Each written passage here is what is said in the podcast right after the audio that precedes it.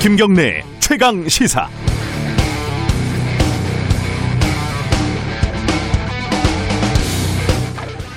이게 처음부터 좀 의문이었습니다. 그 코로나 상황이 심각해지면 정부는 집합 금지 명령으로 가게 문을 닫게 하죠. 감염병의 예방 및 관리에 관한 법률에 따른 것입니다. 세입자는 장사를 아예 못해도 월세는 내야 합니다. 이건 정부도 손을 못 댑니다. 월세는 사인 간의 계약인데 여기에 정부가 개입하면 재산권을 침해하고 시장을 교란한다는 거죠. 그런데 반대로 세입자 입장에서 보면요. 사인 간의 그 신성한 계약으로 그 가게를 점유하고 사용할 권리를 산 거잖아요. 정부는 공동체의 안전을 위해서 그 권리를 일방적으로 제한할 수 있고 시장을 규제를 합니다. 그런데 왜 임대인의 권리는 털끝만큼도 제한할 수 없는 걸까요?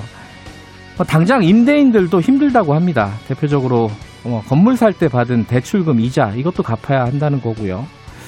그런데 자영업자들의 대출도 380조입니다. 임대인들의 이자만 많고 중요한 게 아니라는 거죠. 정치권에서 임대료 감면 문제에 대해서 논의를 시작을 했습니다.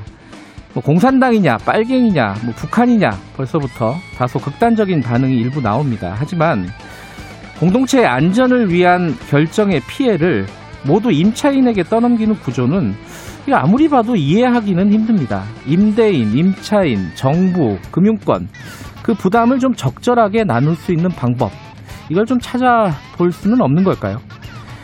12월 16일 수요일 김경래 최강시사 시작합니다.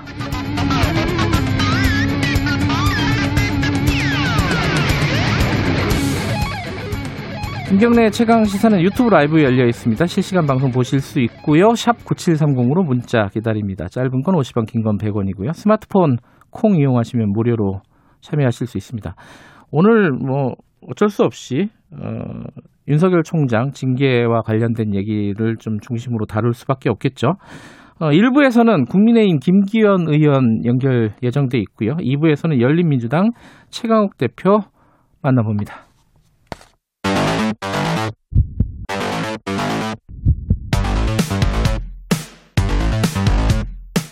오늘 아침 가장 뜨거운 뉴스 뉴스 unboxing 네, 뉴스 unboxing 민동기 기자 나와 있습니다. 안녕하세요. 안녕하십니까. 김민하 시사평론가 나와 계십니다. 안녕하세요. 안녕하세요. 어쩔 수 없는 일이 너무 많습니다. 날씨도 춥고. 오늘이 아마 제일 춥다는 것 같기도 아, 하고요. 진짜 춥더라고요. 네. 네, 정말 춥습니다. 긴장하셔야 됩니다. 진짜 이렇게 추운데 새벽 4시 넘어서 발표가 났어요. 징계 결과가. 그죠? 네, 그러게요. 그때까지 기자들이 기다리고 징계위원들도 뭐 그때까지 토론을 했다는 건데 그렇죠. 어, 어찌됐든 뭐 다들 고생하셨습니다. 내용 좀 정리를 해보죠. 어, 오늘 새벽에 나, 저도 이제 아침에 일어나자마자 뉴스부터 이렇게 봤더니 징계 2개월로 결정이 됐다. 근데 딱 먼저 드는 생각이 야 정직 2개월이면 이게 많은 거야, 적은 거야, 이거 어떻게 되는 거야, 뭐 이 생각부터 먼저 들더라고요, 그죠? 보통 뭐 해임, 음. 정직 6개월 이 정도 되면은 중징계라는 이 느낌이 있다고 보는데 보통 통상적으로 정직 6개월이면은 어 이제 해임에 준하는 그렇죠. 징계다 이렇게 네. 생각을 하죠. 근데 정직 2개월은 제가 봤을 때도 이걸 중징계로 봐야 되나 경징계로 봐야 되나 굉장히 해석이 다양할 수밖에 없는 그런 상황인 것 같아요. 통상적으로는 중징계죠. 그렇죠. 어, 이제 정직부터는 중징계로 보는 경우가 많고 일반적인 회사나 뭐 이런 데서 봤을 네. 때 감봉도 중징계로 보는 쪽도 있고. 근데 이제 이건 사안이 좀 다르기 때문에 그렇습니다.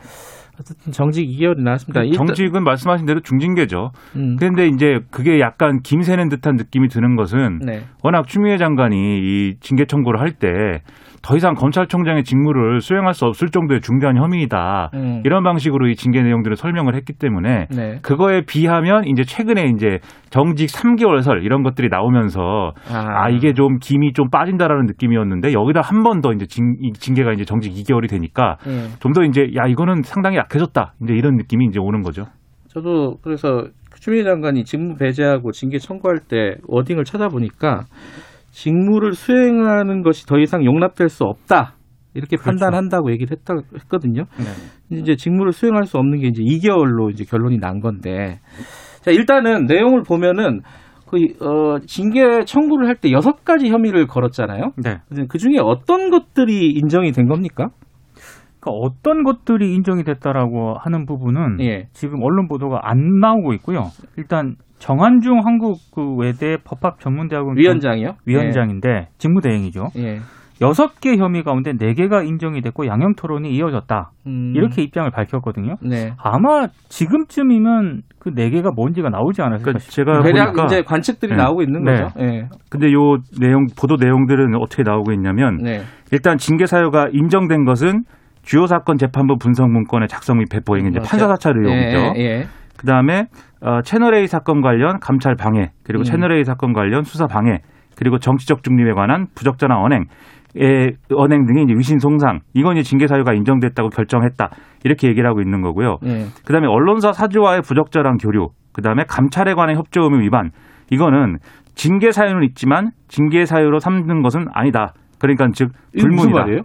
예? 징계 사유는 있지만 징계 사유로 삼지 이해를 않는 못 그게 이제. 불문입니다. 불문이라는 음. 이제 결정 내용이 있는데 그리고 채널 A 사건 감찰 관련 정보 유출하고 네. 한명수 전 총리 사건 감찰 관련 감찰 방해는 증거 부족으로 무혐의다. 음. 보도가 이렇게 나오고 있습니다. 예. 시간이 많이 걸렸다는 거는 일단 뭐 위원회 내부에서 지- 지금 네 명이었죠. 네, 네 명이 그렇습니다. 있어요. 네. 위원들이 네 명이었는데 네 명이 어 생각들이 조금씩 달랐다라는 걸 얘기하겠죠 아무래도. 그러니까 양형 토론, 양형을 어떻게 할 것인가를 두고 토론이 굉장히 길어졌다라고 하니까요. 중징계, 그러니까 정직이냐 이런 거를 두고 굉장히 좀 길게 논의를 했던 것 같아요. 그러니까 이게 기본적으로 이제 네 명의 어떤 만장일치의 견해를 이끌어내는 게 이제 핵심이었던 것 같고 그래서 뭐 네. 네명 중에 세 명이 뭐 동의해서 뭐 결정했다 이런 거는 이제 피하려고 하다 보니까 그렇죠. 이제 좀 논의가 길어졌을 것이고 네. 그러면 이제 여기서 이제 좀 어, 의문인 것은 지금 이제 징계 이이 징계 그 정직 2개월 2개월이 나왔는데 예. 이게 이제 결정을 할 때 보면은 가장 이제 센 거서부터 이제 과반을 모아가는 결정을 하지 않습니까? 예. 그런데 그게 이제 계속 이제 단계가 낮아져서 징계 2개월에 이르러서 이제 과반이 모아졌다는 거잖아요. 그런 얘기, 그런 걸 결정하는데 오래 걸렸다는 얘기는 예. 이네 명 중에 한 명이 더 낮은 징계 수위를 요구한 것이 있든지 음. 아니면 이 징계 2개월을 고집한 사람을 더 높은 징계 수위로 동의할 수 있도록 설득을 하다가 그게 무산된 것인지 둘 중에 하나다 이렇게 봐야 되겠죠. 2개월 결정을 한 거는 어 여러 가지 이제 해석인데 네. 왜 2개월 결정이 나왔을까? 어, 어떻게들 해석들 하고 있습니까? 그러니까- 뭐 언론 보도겠지만은. 언론 보도도 그렇고 예전에 그 뭐 해고라든가 예. 해임과 관련해서 이게 소송 같은 거를 이제 지- 취재를 하게 되면은요. 예. 해임 해고나 정직 6개월은 통상 법적으로 가면은 뒤집어질 가능성이 굉장히 높습니다. 음. 그래서 아마 법적인 그런 측면을 고려했을 때 어, 뒤집어질 가능성 부분들을 좀 염두에 뒀던 것 같고요. 또 하나는 이 윤석열 총장을 만약에 해임이라는 조치로 이렇게 사실상 이제 물러나게 하게 되면 네.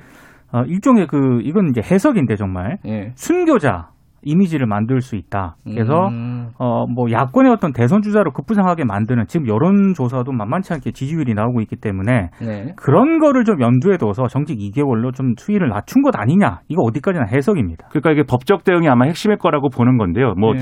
이 행정소송 자체의 이제 뭐 결과는 그렇다 쳐도 그건 이제 시간이 오래 걸리니까 예. 이제 윤석열 총장이 결과에 대해서 계속 부당하다고 주장하면서 집행정지 신청도 할 것인데 네. 예를 들면 집행정지 신청이 인용돼 버리면 이건 상당한 엄청난 타격이 오는 거 아니겠습니까? 정권 네. 입장에서는 그렇기 때문에 아, 그것을 이제 고려했을 텐데 지금 이 상황 같은 경우에 집행정지 신청이 지난번에 인용될 때 보면 회복될 수 있는 손해가 이제 신청인에게 있는 것이냐를 판단하잖아요. 네. 근데 회복될 수 있는 회복될 수 없는 손해라는 건 예를 들면 해임이다라고 결정했을 때는 이제 회복될 수 없는 손해다라고 이제 생각될 여지가 있는 것이고 네. 정직 6개월의 경우라면 지금 윤석열 총장이 남아 있는 임기가 7개월인데 예. 정직 6개월이 되면은 그거 이제 해임에 준하는 결정이죠. 그러면 그것도 역시 아, 이 회복될 수 없는 손으로 간주될 수 있는 부분이 있기 때문에 그래서 이제 이른바 언론에서 징계 3개월 설 뭐 이런 것들이 나왔던 음. 배경이기도 한데 예. 아마 마찬가지 맥락에서 그래서 어, 이 법적 대응의 어떤 수위나 이런 것들을 고려해서 아마 징계를 이제 정직 2개월로 결정하지 않았나 이런 추측들이 제기가 되겠죠. 이제 앞으로 보면은 이제 말씀하신 대로 두 분 말씀하신 대로 윤석열 총장 측은 당연히 법적 대응을 할 것이고요. 뭐 집행정지 신청이라든가 어, 소송에 갈 것인데 그리고 뭐 이제 징계 절차는 대통령 재가로 마무리가 되겠죠. 근데 이제 이제 다들 궁금한 거는 그러면은 두 달 뒤에 윤석열 총장이 그럼 복귀하는 건가?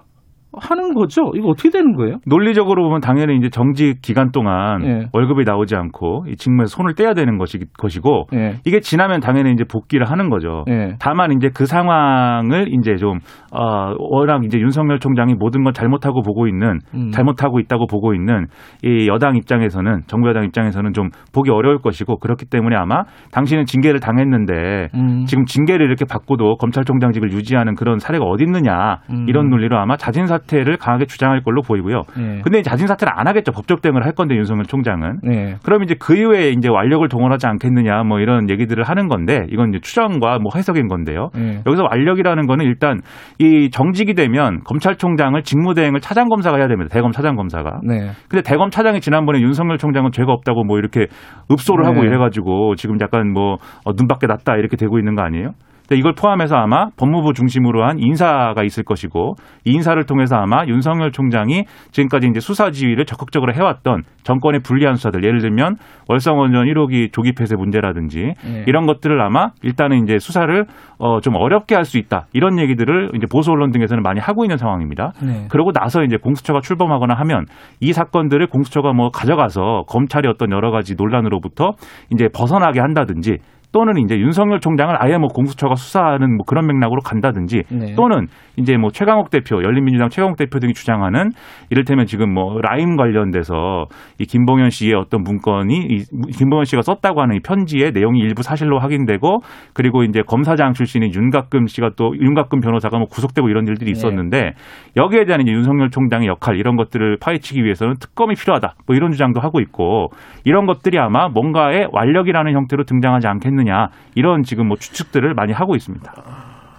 추- 이게 사실은 이번 지- 징계 청구되고 진행되면서 다들 그랬잖아요. 이 사태는 둘 중에 하나가 아마 책임지는 상황으로 끝날 것이다. 혹은 둘 다 책임지는 상황. 윤석열 추미애. 그 윤석열 총장은 이제 정식 2개월 뒤에 뭐 본인이 스스로 물러나지 않는다면 복귀를 할 것이고 그러면은 추미애 장관은 어떻게 되는 겁니까? 그래서 저도 그게 관심이었는데 네. 어제 추미애 장관이 페이스북에 글을 하나 썼거든요. 아, 이육사 시인의 이육사 시인의 시 절정의 절정. 일, 음. 일부분을 인용을 했는데 이걸 보면은 추미애 장관도 본인이 물러날 뜻이 없다는 생각이 좀 음. 들더라고요. 네. 그러니까 뭐 꺾일 수 없는 단단함으로 이겨내고 단련돼야만 뭐 이런 이런 부분이 있는데 네. 이거는 지금 뭐 자기가 흔들리지 않고 검찰 개혁을 계속 완수하겠다 이런 의지를 밝혔기 때문에 네. 물러나지 않겠다. 본인도 이런 뜻을 네. 밝히지 않았나. 우리가 네. 또이 문학 작품을 이렇게 보다 보면은 이 저기가 있습니다. 형식이 있습니다. 발단, 전개, 어, 위기, 절정, 결말. 네, 그래서 네. 절정 다음은 결말이기 때문에 그 추미애 장관 영원히 법무부 장관을 할 수는 없잖아요. 정치인인데. 그러니까 뭐 이번에 뭐 내년 초나 해서 뭐 개각 대상에 역시 들어가지 않겠는가라는 생각을 해보지만 만약에 이게 굉장히 윤석열 총장 문제가 계속해서 뜨겁고 계속 논란이 이어지고 하면 추미애 장관도 테러를 또 쉽게 찾기가 어렵기 때문에 네. 어떤 방식으로든 정리를 하는 게 필요한데 과연 그 방법을 찾느냐가 이제 또 그러니까 윤 총장이 네, 정권의 부담이죠. 그 아까 김민하 평론가가 얘기한 음. 것처럼 스스로 자진 사퇴하는 가능성 이 굉장히 적다고 보지만 그런 어떤 선택을 한다면 좀 추미애 장관도 이제 개각 대상에 포함이 될 수 있다라고 보는데 예. 그렇지 않다면은 조금 다른 어떤 확률이 좀 생기지 않을까 싶습니다. 네. 뭐 관련된 얘기는 어, 우리 끝나면은 정치인들에게 어, 자세히 좀 여쭤보도록 하고요. 근데 저희 한 가지 얘기 안 할 수 없는 게, 어, 저는 좀 충격을 받아서 이 기사를 보다 보니까 조선일보가 이 기사 보셨어요? 윤석열 찍어내기 그 뒤엔 21세기 진보 학생 연합이 네네네 있다. 맞습니다. 와, 이거는 정말 충격적인 뉴스가 아닐 수가 없었습니다. 이거 아니 근데 그 네. 21세기 진보 학생 연합 이렇게 하니까 뭔가 네. 무시무시한 조직 같고 한데 네. 그 과거에 90년대 초중반에 서울대 중심으로 있었던 무슨 학생 운동 조직입니다. 그리고 그렇게 크지도 않았어요 여기. 그렇죠. 그 조직원 출신들이 뭐 이렇게 당연히 서울대 출신들이고 이러니까는 요직에 많이 진출해 있겠죠. 음. 그 조직 출신이라는 이유만으로 예를 들면 지금 박주민 박주민 의원이라든지 그다음에 뭐 검찰의 법무부의 뭐 누구라든지 검찰과장이라든지 네. 뭐 누구라든지 다 엮어서 이 사람들이 모여서 마치 모의를 해서 이 윤석열 찍어내기를 했다 뭐 이런 분위기로 썼는데 제 생각엔 아마 그 기사 발제한 사람도 21세기 출신이 아닐까라는 추정도 아니 왜냐하면 그 21세기 연대라고 하는 게 그렇게 대중적이지 않았고요.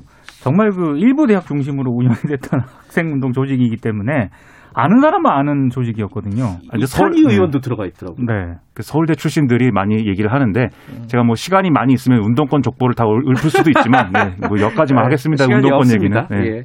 자, 어, 다른 얘기 좀 알아보죠. 어제 뭐 그 윤석열 총장 기사에 묻힌 감이 없지 않아 있는데 김종인 위원장이 사과를 진짜 했습니다. 그죠? 사과 내용도 꽤 절절했어요. 어, 어떤 내용이었습니까? 정확하게 말하면 사과 내용이? 일단 네. 김종인 위원장이 뭐 그동안 뭐 사과를 하니 많이 뭐 언제 하니 많이 뭐 네. 계속 논란이 있었지만 말씀하신 대로 사과를 강행을 했는데요. 국회에서 기자회견을 열고 이 이명박 전 대통령 그리고 박근혜 전 대통령이 재임 시에 저질렀던 과오로 수감된 것에 대해서 이제 공식 사과하겠다 이런 취지로 얘기를 했는데 네. 뭐 사죄, 반성, 잘못, 용서, 성찰, 허물 이런 단어를 이제 15차례 가량 언급을 했고 무려 5분 24초간 이 사과문을 낭독을 했는데 네. 이 사과문은 본인이 이제 직접 쓴 것으로 다른 사람이 어떤 도움을 받거나 뭐 이런 건 아닌 것으로 지금 뭐 파악이 되고 있습니다. 아, 그리고 두 전직 대통령이 뭘 잘못했느냐에 대해서는 네. 정경유착으로 뭐 특정한 기업의 무슨 뭐 경영 경영권 승계라든지 이런 데 개입했다라는 그런 얘기.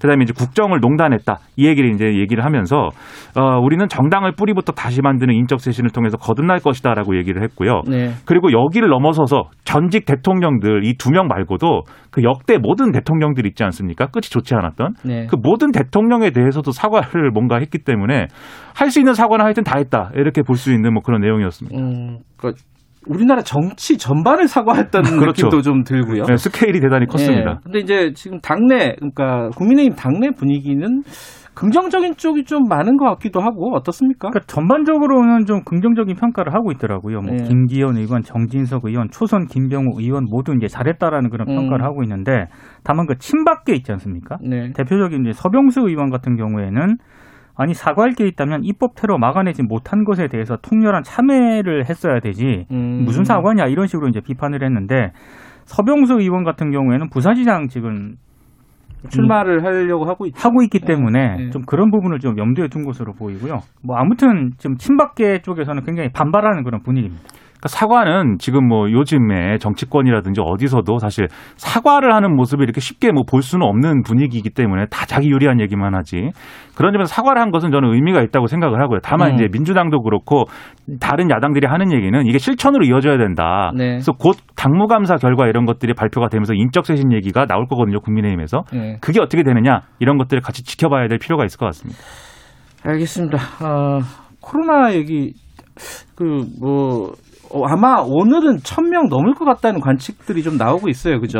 그러니까 확진자가 어제 오후 10시 기준으로 915명 확진자 그러니까요. 나왔거든요. 예. 그러니까 아마 1000명이 천 명이 육박하거나 넘거나, 넘거나 그렇게 될것 같아요. 어쨌든 천 명 가까이 된다는 얘기인데 뭐 심각한 상황인데 지금 백신 대- 관련된 얘기들이 계속 나오고 있잖아요. 지금 우리 상황이 뭐 또 추가로 계약했다 뭐 이런 얘기도 나오고 있고요. 그게 오늘 동아일보 보도인데요. 예. 다음 주 중으로 그 화이자하고 얀센 있지 않습니까? 예. 계약을 지금 체결을 했다. 음. 그래서 체결할 것으로 보인다라는 그런 기사인데 일단 정부 관계자 멘트는 법률 검토를 거쳐서 악의적인 특별한 조항이 없다면은 다음 주 중에 최종 계약을 체결할 예정이라고 밝혔습니다.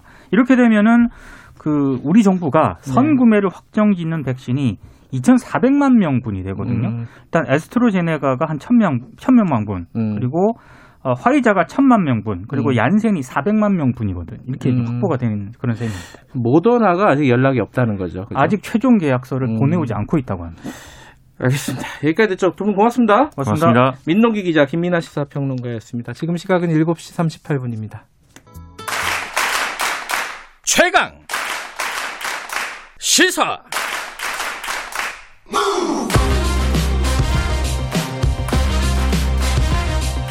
지금 여러분께서는 김경래 기자의 최강 시사를 듣고 계십니다. 네, 윤석열 총장 징계 2개월, 정직 2개월로 결정이 됐죠. 이게 어, 검찰 개혁과 관련된 일이기도 하지만 사실은 정치적인 사건입니다. 어, 사상 초유의 일이고요. 어, 어떤 반응을 갖고 있, 어, 보이는지 양쪽의 얘기를 좀 들어보죠. 어, 먼저 국민의힘 김기현 의원 먼저 연결하겠습니다. 의원님 안녕하세요. 네, 반갑습니다. 김기현입니다. 정직 2개월 평가부터 들어야 될 것 같아요. 어떻게 평가하십니까? 어, 뭐, 뻔히 정해져 있는 거 아니겠습니까? 그냥 짜고 치는 고스톱이죠. 징계위원회가 열리기 직전에 네. 대통령이 국무회의에서 이미 지령을 내렸지 않습니까? 조치를 하라고. 사실상 그게 그- 그렇게 해석이 될 수밖에 없는 발언을 하셨는데 네. 저는 이게 신성한 법의 이름으로 장난질을 치고 있다. 음. 해도 해도 이렇게 비열하게 할 수 있느냐라는 생각을 합니다. 이게 군사혁명재판소에서 예. 그냥 무작정 밀어붙이기 한 것 같다. 세상에 아니 그 판사를 기소를 한 검사가 그 재판을 판사를 지명해서 재판을 한다. 이런 쇼가 어디 있습니까? 그냥 한바탕 쇼버린 거죠. 음. 정말 대한민국의 법치주의가 무너지는 최일선에 이 비열한 부역자들이 있었다. 저는 그렇게 판단합니다. 근데 만약에 마음대로 할 거면은 해임하고 뭐 면직하고 이게 뭐 말씀하신 대로 한다면 그렇게 했을 거 아니겠습니까? 정직 2개월은 어떻게 해석하세요? 그러니까 쇼를 한 거죠. 해임이라고 하는 것은 사실은 예. 현행 법률상으로는 대통령이라 하더라도 법적으로 해임 권한이 없습니다. 음. 임기, 임기 2년이 보장돼 있기 때문에 대통령이 그냥 그 일반 공무원 같으면 해임할 수 있지만 네. 검찰 검찰총장은 법률에 의해서 임기 2년을 보장해 놔서 해임 사유가 있다 하더라도 징계위원회를 거쳐서 해임하는 것이 대통령이 바로 해임을 못하도록 법이 되어 있는 예, 거죠. 예. 그러니까 어차피 대통령이 직접 하면 국민들 정서도 좋지도 않고 또 그랬다가 대통령의 책임이 돌아올 것 같으니까 예. 대통령은 뒤에 숨은 것이고 예. 징계위원회가 그, 렇게 결정했으니까 할 수 없이 나는 제가 했던 나는 아무 권한이 없다. 음. 이렇게 이미 벌써 대, 대통령 청와대는 아무 권한이 없다. 즉 그냥 사후 결재할 뿐이다. 이렇게 얘기하고 있지 않습니까? 그러니까 책임은 피하면서 목적을 달성하기 위해서 한 것이다. 면직이나 해임을 하게 되면 네. 국민적 정서가 나쁠 것 같으니 그동안 면직 해임에 대한 뭐 논의들이 계속 진행되다가 막판에 가만히 생각해 보니까 이거 그- 그 정직 2개월만 해도 충분하다. 왜냐하면 예. 이제 공수처를 이제 곧 발족할 수 있는 절차를 모두 마쳤으니까 예. 한 2개월 정도면 공수처가 발족될 수 있다. 예. 그 사이에 이 검찰총장을 딱 정지시켜 놓고 아무 권한 행사 못하게 하면 어, 대검 차장을 위해서 필요한 사람을 하든지 아니면 압력을 넣어서 조정을 하든지 하면 되니 그 검찰총장 직무 대행이 알아서 적당히 권력형 비리에 대한 수사를 막도록 해놓고 그 사이 공수처를 발족시키자마자 바로 다 권력형 비리 수사를 다 뺏어가 버리면 되니까 그래서 청와대가 책임을 면할 수 있는 가장 좋은 방법 중에 하나가 정지 2개월, 2개월이다. 이렇게 딱 사전에 정치적으로 뭐 판단을 한 것이죠. 뭐 음. 정치적인, 정치, 이게 징계, 이게 어떻게 법적 징계입니까? 절차도 그렇고, 내용도 그렇고, 전부 다 불법 무효죠. 그러면 뭐 지금 법적으로 다투겠다는 거 아니겠습니까? 윤석열 총장이? 글쎄, 뭐뭐 어떻게 윤석열- 예상하십니까? 윤석열 총장의 입장이 어떤지는 제가 알 바가 없지만, 예. 누가 보더라도 이건 말이 안 되는 거거든요. 저도 뭐 판사 출신입니다만, 예. 전국에 있는 법관들이 모여서 회의를 했습니다. 이게 그 판사 사찰이냐. 예. 논란을 벌이다가 80%가 이거 정치적인 이슈다. 이거는 안건 논의할 사안이 아니다. 부결시켜 버렸습니다. 80%가 아니라고 한 거죠. 음. 그리고 법무부가 자기가 법무부 장관이 스스로 만들어 놓은 감찰위원회에서도 이거 전부 잘못되었다 징계 직무 배제 그거 잘못되었다고 판단했고 행정법원에서도 그 추미애 장관의 그 직무 배제 조치가 잘못되었다고 재판을 했고 전국 법학 교수들도 전부 다 이거 잘못된 조치라고 징계하고 직무 비제하는 거 잘못된 조치라고 다 발표했고 전국 99%의 검사들이 다 잘못됐다고 얘기하고 있고 이런 마당에 아니 그냥 뭐이 그냥 아니 아무리 그래도 그렇지 이렇게 막무가내로 할 수 있습니까? 이게 그러니까 이게 완전히 그 장난질 치고 있는 것이다라는 얘기를 하는 거죠. 어, 근데 어찌 됐든 간에 지금 징계위원회에서 정직 2개월이 나온 거는 사상 초, 최초로 사실 저- 검찰총장이 징계를 받은 거 아니겠습니까? 자, 그럼 두 가지가 남는 건데 하나는 윤석열 총장은 어떻게 해야 되는 건가? 뭐 이렇게 어, 징계를 받았으니까 자진 사퇴하는 것이 맞는 건가? 아니면 2개월 뒤에 돌아오는 게 맞는 건가? 그럼 추미애 장관은 또 어떻게 해야 되는 것인가? 어떻게 보십니까? 두 분의 어떤 거치라든가 이런 부분에 대해서. 글쎄 뭐 제가 뭐 윤석열 총장을 대리한 입장도 아니고 네. 그 내용을 어, 속내를 알 수는 없습니다만 네. 법률가의 시각으로 볼 때 만약 이걸 수용한다 그러면 예. 그거는 정말 터무니없는 것을 인정하는 꼴이 되기 때문에 네. 결코 용납해서 안 된다. 개인적인 일도 그렇지만 네. 대한민국의 법치주의를 지켜야 되겠다라고 하는 차원에서 보더라도 네. 이것을 용납하는 것은 역사적 책임을 회피하는 것이다. 저는 그렇게 판단하고 있고요. 예. 따라서 당연히 이 법적 조치에 대한 최선을 다해야 될 것이라고 보고 있는데 예. 이제 법원도 뭐 잘 아시다시피 뭐 김명수 대법원장 휘하에 전부 장악되어 있다고 하는 평, 평가들이 많지만 네. 그러나 저는 그럼에도 불구하고 여전히 양심이 살아있는 판사들이 사이사이에 남아있다고 저는 그렇게 생각합니다. 그러니까 적어도 판사로서의 직업적 양심이 있으면 이런 명백한 사안에마저도 아닌 걸 아니라고 하지는 못할 것이다. 저는 그렇게 기대를 하고 있고요. 예. 그런 면에서 법적 조치를 하는 것이 개인적으로도 그렇지만 그건 공인으로서 대한민국 법치주의와 헌법을 지키기 위한 역사적 책임이다. 저는 그렇게 생각하고 예. 추미애 장관은 벌써 그만뒀어야 되죠. 그만뒀어도 한참 전에 그만뒀어야 되는 것이고 예. 여론조사 결과도 수없이 여러 차례 나왔지 않습니까? 추미애 장관이 잘못했다는 쪽이 압도적으로 많지 않습니까? 음, 그러, 근데 이제 그, 그럼 두 분 다 사실은 지금 그만둘 생각이 없는 것 같아요, 분위기를 보면은. 그럼 이 상황이 계속 몇 달을 더 끌어갈 거다. 이렇게 볼 수밖에 없는 건가요? 몇 달을 끌고 가는 문제가 아니 이건 대통령이 사실은 나서서 음. 아, 두 사람 불러놓고 직접 말씀을 하시든지 예. 그래 설득을 하시든지 하셔야 될 일이지 사람이 이렇게 완전히 뭐 터무니없는 죄를 뒤집어 씌워가지고 이렇게 뭐 사람을 완전히 창피를 주고 하면 어느 사- 공직자가 그걸 수행할 수 있겠습니까? 네. 대통령이 나서서 사실은 살아있는 권력 수사라고 했는데 그건 내가 잘못한 거다. 네. 살아있는 권력 수사하지 말라고 설득을 하시든지 예. 아니면 그, 그, 그 부분에 대해서 살아있는 수- 권력에 대한 수사를 받아들이면서 잘못한 것이 있으면 청와대도 책임을 지겠다. 네. 그 대신 잘못한 것이 없는 것에 대해서는 더 이상 논란을 벌이지 말라고 이렇게 뭐 말씀을 하시든지 아니면 추미애 장관이 잘못했다 해서 추미애 장관에 대해서는 해임할 권한이 언제든지 있습니다. 대통령에게요. 해임을 예. 하시든지 하셔야지. 아, 뒤에 숨어서 계시면서 늘 그냥 뒤- 뒤에 그, 이 뭐 책임을 면피하는 방식으로 하시면 아, 지도자운, 지도자다운 당당한 모습이 아니죠. 아까 공수처 말씀 잠깐 하셨는데 지금 공수처장을 선임하는 절차가 남아 있습니다.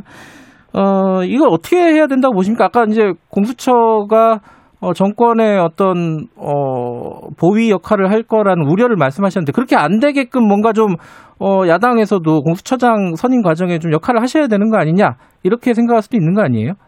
그동안 역할을 하기 위해서 야당이 여러 가지 제안을 했는데 전부 다 청와대하고 여당이 거절했지 않습니까? 심지어 지난번 추천하는 과정에서 네, 우리 당에서는 현 정권 내에서 고위직 공무원을 했던 분 네, 그런 분도 우리가 받아들일 수 있겠다 그러면서 구체적으로 조영 원내대표가 이름까지 거명을 했습니다. 뭐 네.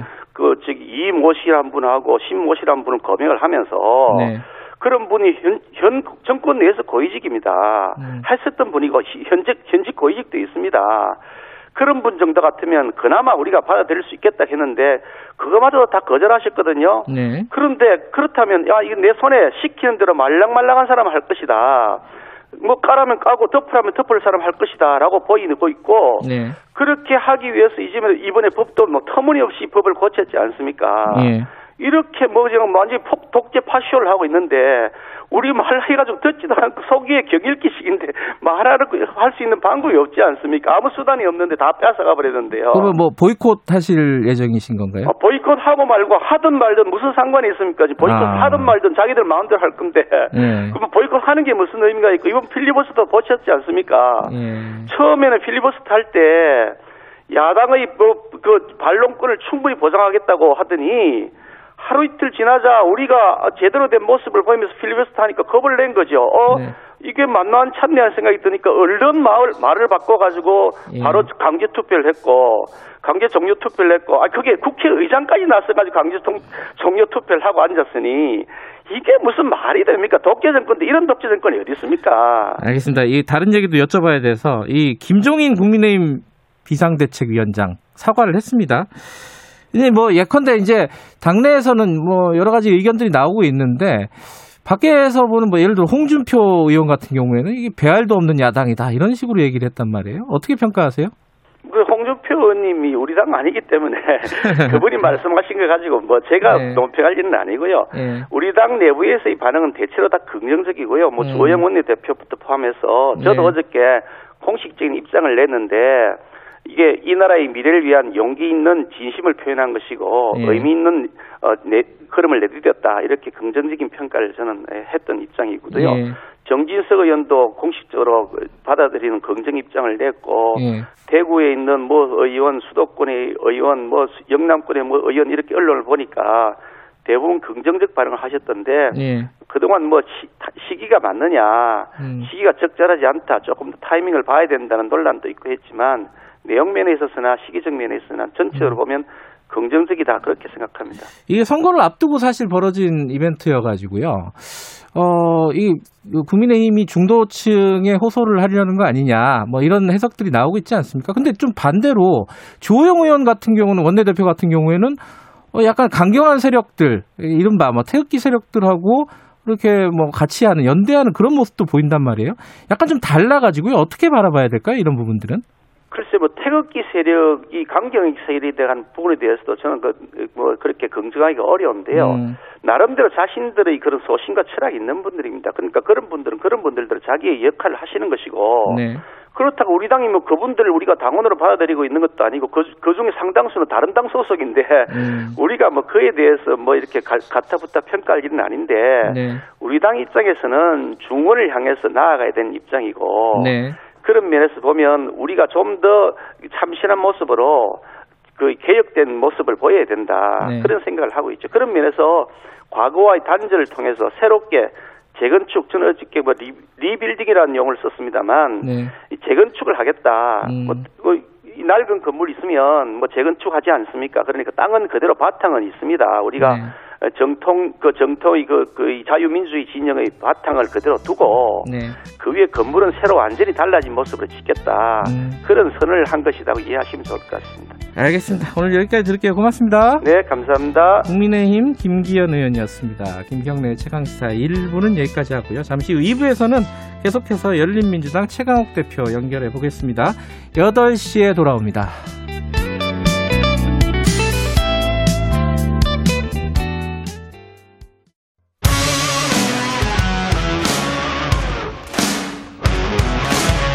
뉴스타파 기자 김경래 최강 시사.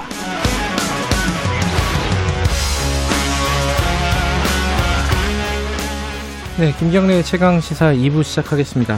아, 어제, 아, 오늘 새벽이네요. 아, 오늘 새벽에 윤석열 총장에 대한 징계 결과 정직 2개월에 대한 평가 좀 계속해서 좀 들어보죠. 어, 헌정사상 초유의 일인데 2개월이라는 의미가 무엇이냐 이걸 가지고도 앞으로도 계속 얘기가 나올 것 같습니다. 열린민주당 최강욱 대표님 연결돼 있습니다. 대표님 안녕하세요. 네, 안녕하세요. 네. 똑같이 아까 뭐 저희들이 국민의힘 김기현 의원과 인터뷰를 했었는데 네. 똑같은 질문으로 시작을 해보죠. 2개월에 대한 평가 어떻게 해야 될까요?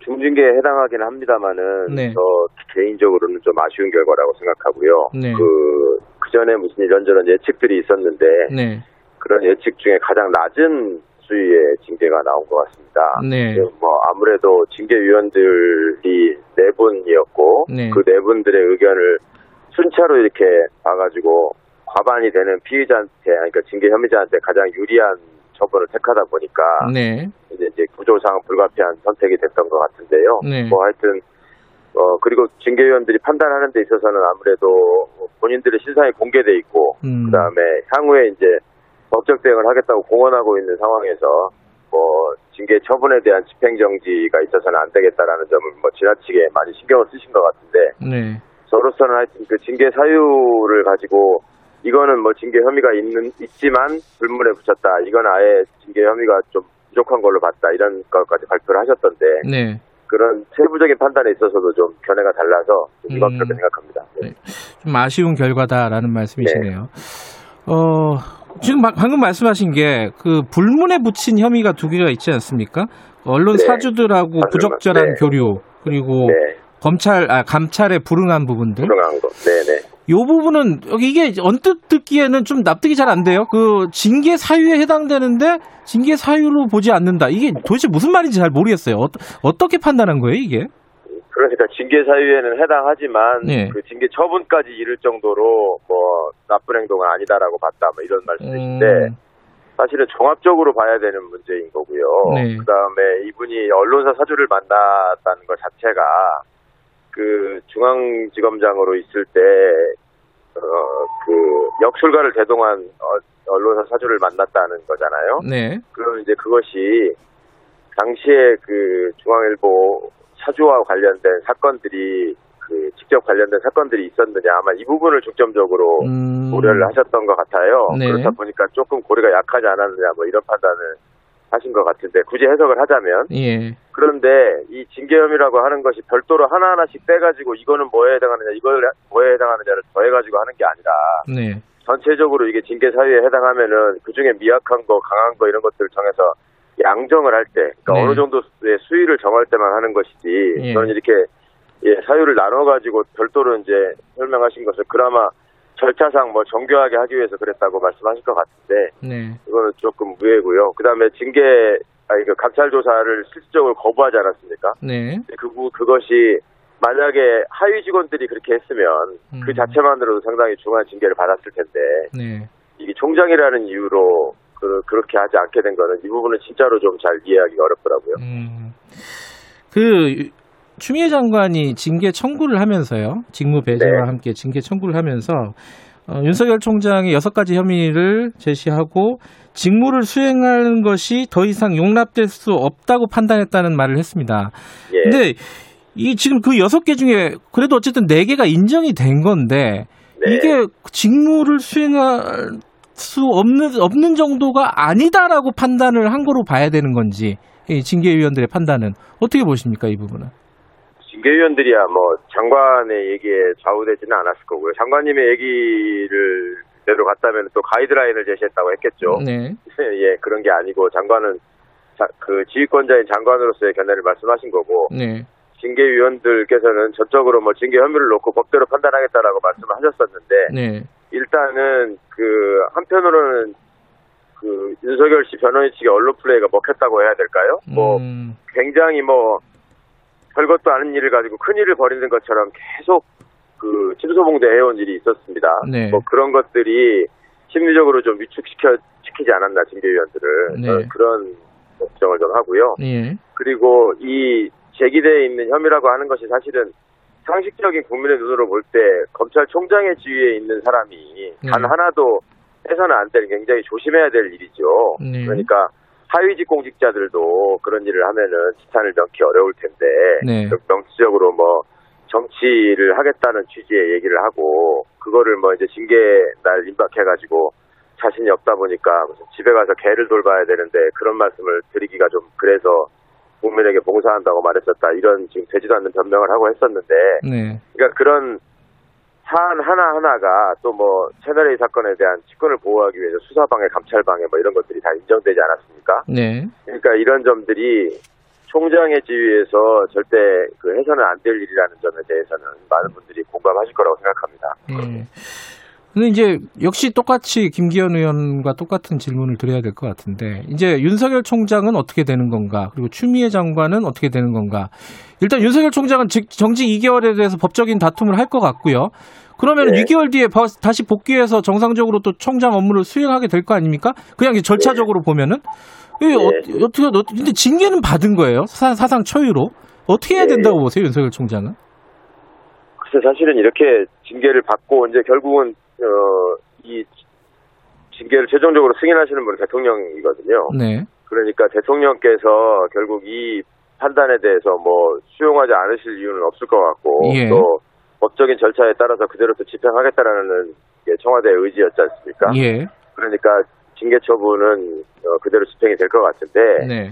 사실은 이런 상황 이렇게 어, 복잡한 상황이 초래되기 전에 예. 총장이 미리 그러니까 징계가 청구되기 전에 거취를 정했어야 되는 게 맞죠. 음. 그러니까 그 전에 총장들이 다들 그런 모습을 보여왔고 네. 그것은 비단 그 개인의 어떤 이익보다는 조직의 장래를 생각해서 그렇게 한 측면이 있단 말입니다. 네. 그러니까 이것은 검찰총장이 징계를 받은 일은 전체적인 우리 그, 그 역사적 측면에서 보면은 결코 아름다운 일은 아니지 않습니까? 네. 본인도 불명예스러운 흔적을 하여튼 기- 길이 길이 남기게 된 건데 네. 이런 부분에 대해서 공직자로서 좀 책임감 있는 자세를 보였어야 되는데 그렇게 하지 못했기 때문에 네. 일단 이런, 이런 상황까지 오게 된 거고요. 그 다음에 정직이라는 게 두 달 동안 직무 수행을 못하고 결국은 복귀하게 되겠습니다만은 네. 그 안에 또 무슨 일이 있을지 모르고 네. 본인이 또 그냥 조용히 있을지 네. 또 다른 일을 벌일지 모르는 상황이라서 그거는 지금 판단하기에 좀 섣부른 것 같습니다. 음, 스스로 물러날 가능성은 현실적으로는 없겠죠. 어떻게 예상을 하십니까? 이건 예상을 여쭤보는 건데. 그 스스로 물러나는 게 도리일 텐데 본인은 그럴 생각이 없다고 계속 공언해 왔으니 예. 또 제가 보기에는 계속 이제 정치적인 행보를 해오고 있으니까 예. 또 정치적인 계산을 해서 선택을 하지 않을까 생각합니다. 어, 정치적인 계산이라고 하면은 어떤 걸 말씀하시는 거죠? 출마나 뭐 이런 걸 얘기하시는 거예요? 아니 향후에 이제 본인이 음. 어차피 정치적인 행보를 공언했고 예. 지금까지 보여온 모습도 지극히 정치적인 모습이었다고 저는 보기 때문에 예. 결국은 그 본인의 직, 직책과 직무와 관련해서 네. 그 어찌 보면 누릴 수 있는 최대한의 권한을 누리고 지금 벌어진 일이잖아요. 네. 그리고 앞으로 이제 이 정직 처분 이후의 행보도 결국은 네. 그것을 본인을 지지하는 사람들이 어떻게 받아들이느냐에 따라서 음. 자신을 가장 부각시킬 수 있는 방법으로 선택하지 않을까 하는 말씀을 드린 겁니다. 예. 추미애 장관은요. 네. 아, 그러니까 어쨌든 이 윤석열 총장은 총장 자격이 없다라고 시작을 한 거잖아요. 이 징계 청구가. 근데 네. 징계위원회 어떤 결론은 형식적으로 보면은 정직 2개월을 판단을 했단 말이에요. 이, 이 부분에 네. 대해서 추미애 장관이 책임져야 되는 거 아니냐 이런 의견은 어떻게 보십니까? 장관님의 입장에서 어, 정치적 부담이 생긴 건 맞겠죠. 음. 그렇지만 이 징계위원회 판단 결과를 절대적으로 옳다고 보고 무- 무조건 장관이 책임져라. 음, 그거는 좀 저는 지나칠 생각 아닌가 싶습니다. 음. 그러니까 아까 앞에도 말씀드렸지만 네, 장관의 의견을 그대로 수용하는 징계위원회라면 네, 그것은 일종의 가이드라인을 집행하는 기관이라고 또 아마 성토를 했을 겁니다. 네, 근데 징계위원회가 어떻든 고심을 하고 법적으로 정해진 방식에 따라서 네, 순차적으로 의견을 감하다가 지금 정직 예. 2개월까지 온 것인데 네, 그렇다면은 정직 2개월을 넘어서는 수준의 의견이 두 개가 있었다는 거거든요. 예, 그러면 징계위원들의 절반이 음, 결국 그 장관의 뜻과 가까운 쪽이 있지 않았는가. 뭐 그렇다면은 이걸 장관에게 일방적으로 책임을 물을 수 있는가. 네. 그 부분은 저는 좀 신중해야 한다고 생각합니다. 예. 오늘 아침에 신문들을 보니까 어, 일부에서 뭐 이런 제목들을 많이 뽑았더라고요. 앞으로 2개월 동안 이제 직무가 정지되는 거잖아요. 윤석열 총장이. 네. 뭐 이른바 권력형 비리 수사 뭐 이런 거 네. 있잖아요. 월성 원전 수사 같은 거. 예, 예. 이런 부분들이 어, 약화되거나 표류되는 거 아니냐? 이런 걱정들 어떻게 보십니까, 이거는? 어떻습니까? 지금 검찰 조직이 그런 부분들을 의식해서 수사를 자제하거나 뭐 위축되는 모습을 보였나요? 오히려 이런 상황이 되면은 일종의 그 본인들의 존재감을 더 과시하기 위해서라도 더 시끄럽게 했던 것 같은데 네. 저는 좀 그렇게까지 보는 것은 과거 정부에서 해왔던 일들에 대한 대자뷰를 이분들이 많이 갖고 있어요. 음. 예전에 늘 그래 왔으니까 네. 뭐 검찰 을또 어떻게 장악하고 뭐 조정해가지고 그렇게 하지 않겠냐라는 생각을 하실 텐데 네. 문제는 그 사건이 가지고 있는 함의가 음. 정말로 권력형 비리를 밝히기 위해서 하는 것이냐 음. 하는 부분은 좀 제대로 봐야 될 것 같고요. 네. 그다음에 수사라고 하는 거는 이미 시작됐는데 예. 그것이 뭐 중간에 멈추거나 어, 사라지거나 할 수는 없는 일이죠. 네. 수사는 수사대로 진행이 돼서 하여튼 적법한 절차에 따라서 좀 정당한 결론을 내줬으면 좋겠습니다. 음. 윤석열 총장의 여러 가지 뭐 징계와 관련된 혐의들 중에 검찰의 수사가 필요한 부분들, 예를 들어 뭐 공수처에서도 이 윤석열 총장을 대상으로 수사를 할 거다, 뭐 이런 예상들이 좀 있던데 어떻게 보세요? 이게 가능할 거라고 보십니까?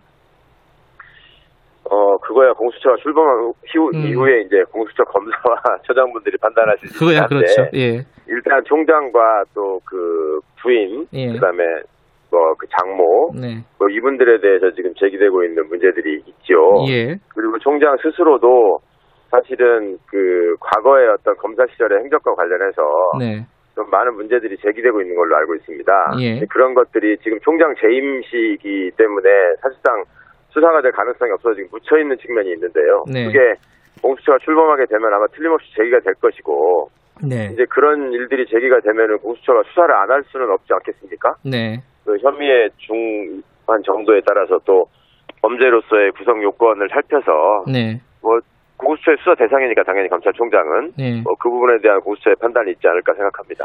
지금 이게 이틀에 걸친 징계위원회를 보면은요. 어, 예. 윤석열 총장 측이 절차에 대해서 계속 문제를 삼았어요. 기피 예, 신청부터 해가지고 뭐 반론권 보장, 방어권 보장 이 절차를 이렇게 계속 문제 삼았던 건 어떤 일종의 전략일 텐데 어떤 전략이라고 그렇죠. 보세요 이거는?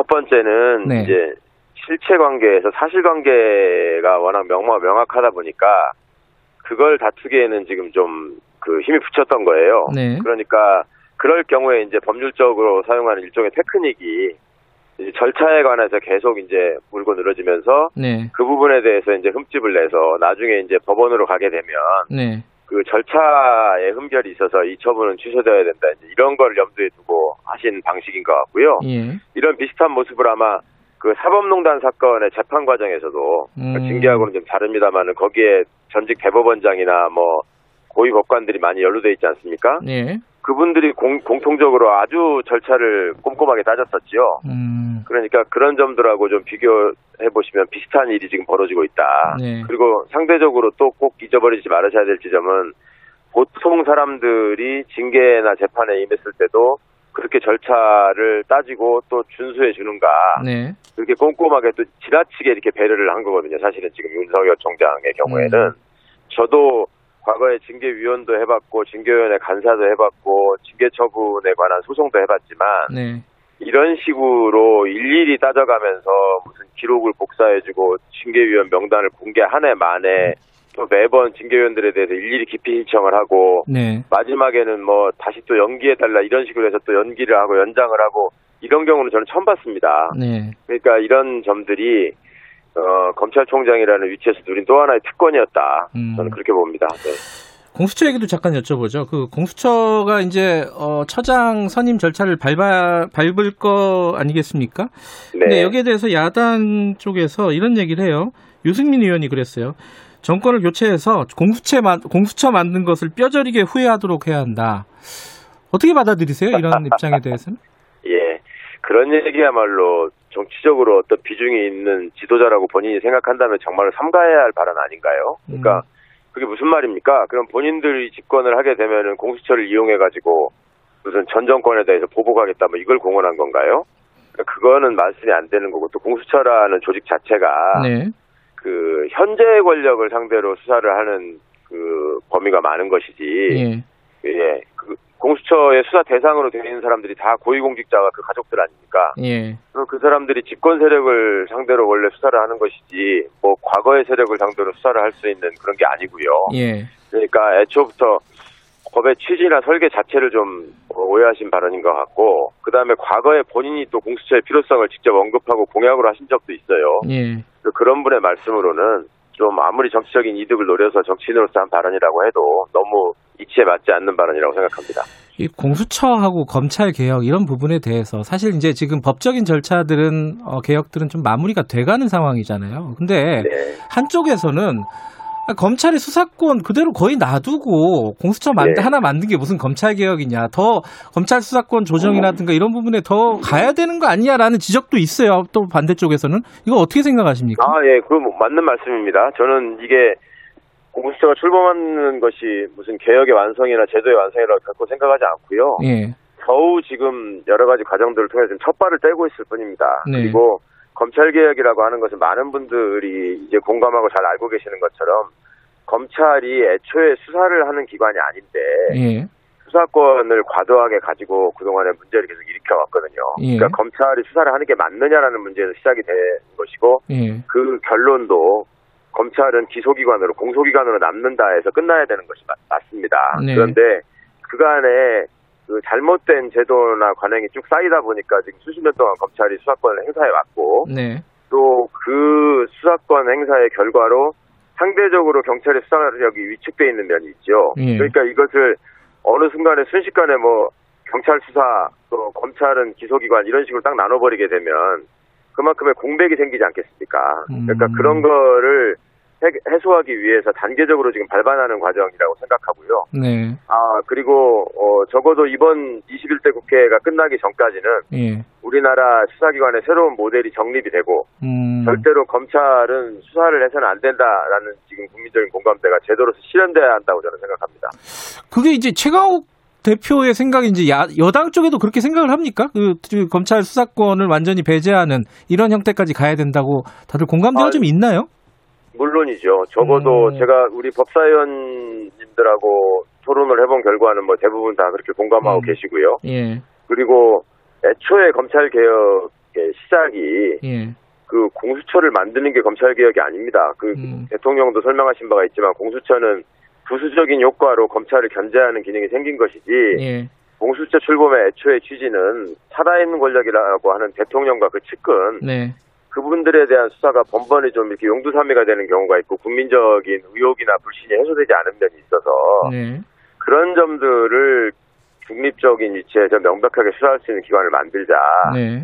이렇게 시작이 된 거였단 말입니다. 예. 벌써 이게 그 20년이 넘은 얘기죠. 예. 공수처에 관한 논의가 시작된 것은. 예. 그러니까 이거 자체가 검찰이 워낙 이 부분에 대해서 자신들의 권한을 놓지 않기 위해서 준동을 하다 보니까 지나치게 예. 부각된 면이 있는데 검찰 개혁의 요체는 검찰의 수사권을 어떻게 정리할 음. 것인가에 있는 것입니다. 알겠습니다. 마지막으로 간단하게 이거 하나 좀 여쭤볼게요. 그 법, 검사하고 법관이 공직선거 후보자로 아, 출마를 예, 예. 하려면 1년 넘 예, 전에 이제 사직을 해야 된다 이런 법안을 내, 내셨잖아요. 지금 최 대표께서. 네, 근데 네. 이게 지금 이낙연 대표 같은 경우에는 이게 좀 과하다 뭐 이런 반응을 네. 보였어요. 어떻게 생각하세요? 왜냐하면 이게 윤석열 총, 어, 출마 금지법 아니냐 이런 얘기 나오고 있잖아요. 그러니까 언론이 그런 식으로 제목을 붙이셔가지고 어, 저희 사무실에도 왜그 출마 금지법을 어떻게 만들 수 있냐 이렇게 상의 전화하시는 분도 있었다고 해요. 예. 그런데 그거는 이제 너무나 지나치게 나가신 거죠. 그러니까 윤석열 씨는 네. 그러니까 임기를 당연히 보장받는 걸 전제로 해서 그렇게 되면은 1년이 남지 않기 때문에 내년 7월이 되면 예, 예. 뭐 출마를 못하는 이런 얘기인데 본인이 출마를 하고 싶으면 그 전에 나가면 되는 거죠. 그리고 출마를 할 사람이 그 자리에 있으면 안 되는 일이고 예. 그러니까 그거를 그렇게만 보시는 거는 정말로 기승전윤이라는 말로 제가 표현을 했는데 맞지 않고요. 예. 판사와 검사가 가지고 있는 위치가 우리 사회에서 정치적 중립이 가장 요구되는 자리 아닙니까? 예, 예. 그리고 그 중간에 정치적 중립을 훼손해가면서 문제를 일으킨 적이 있기 때문에 그 음. 필요성을 말씀드린 것입니다. 알겠습니다. 여기까지 드릴게요. 고맙습니다. 네, 감사합니다. 열린민주당 최강욱 대표였습니다. 공정하고 깊이 있게 오늘 하루 이슈의 중심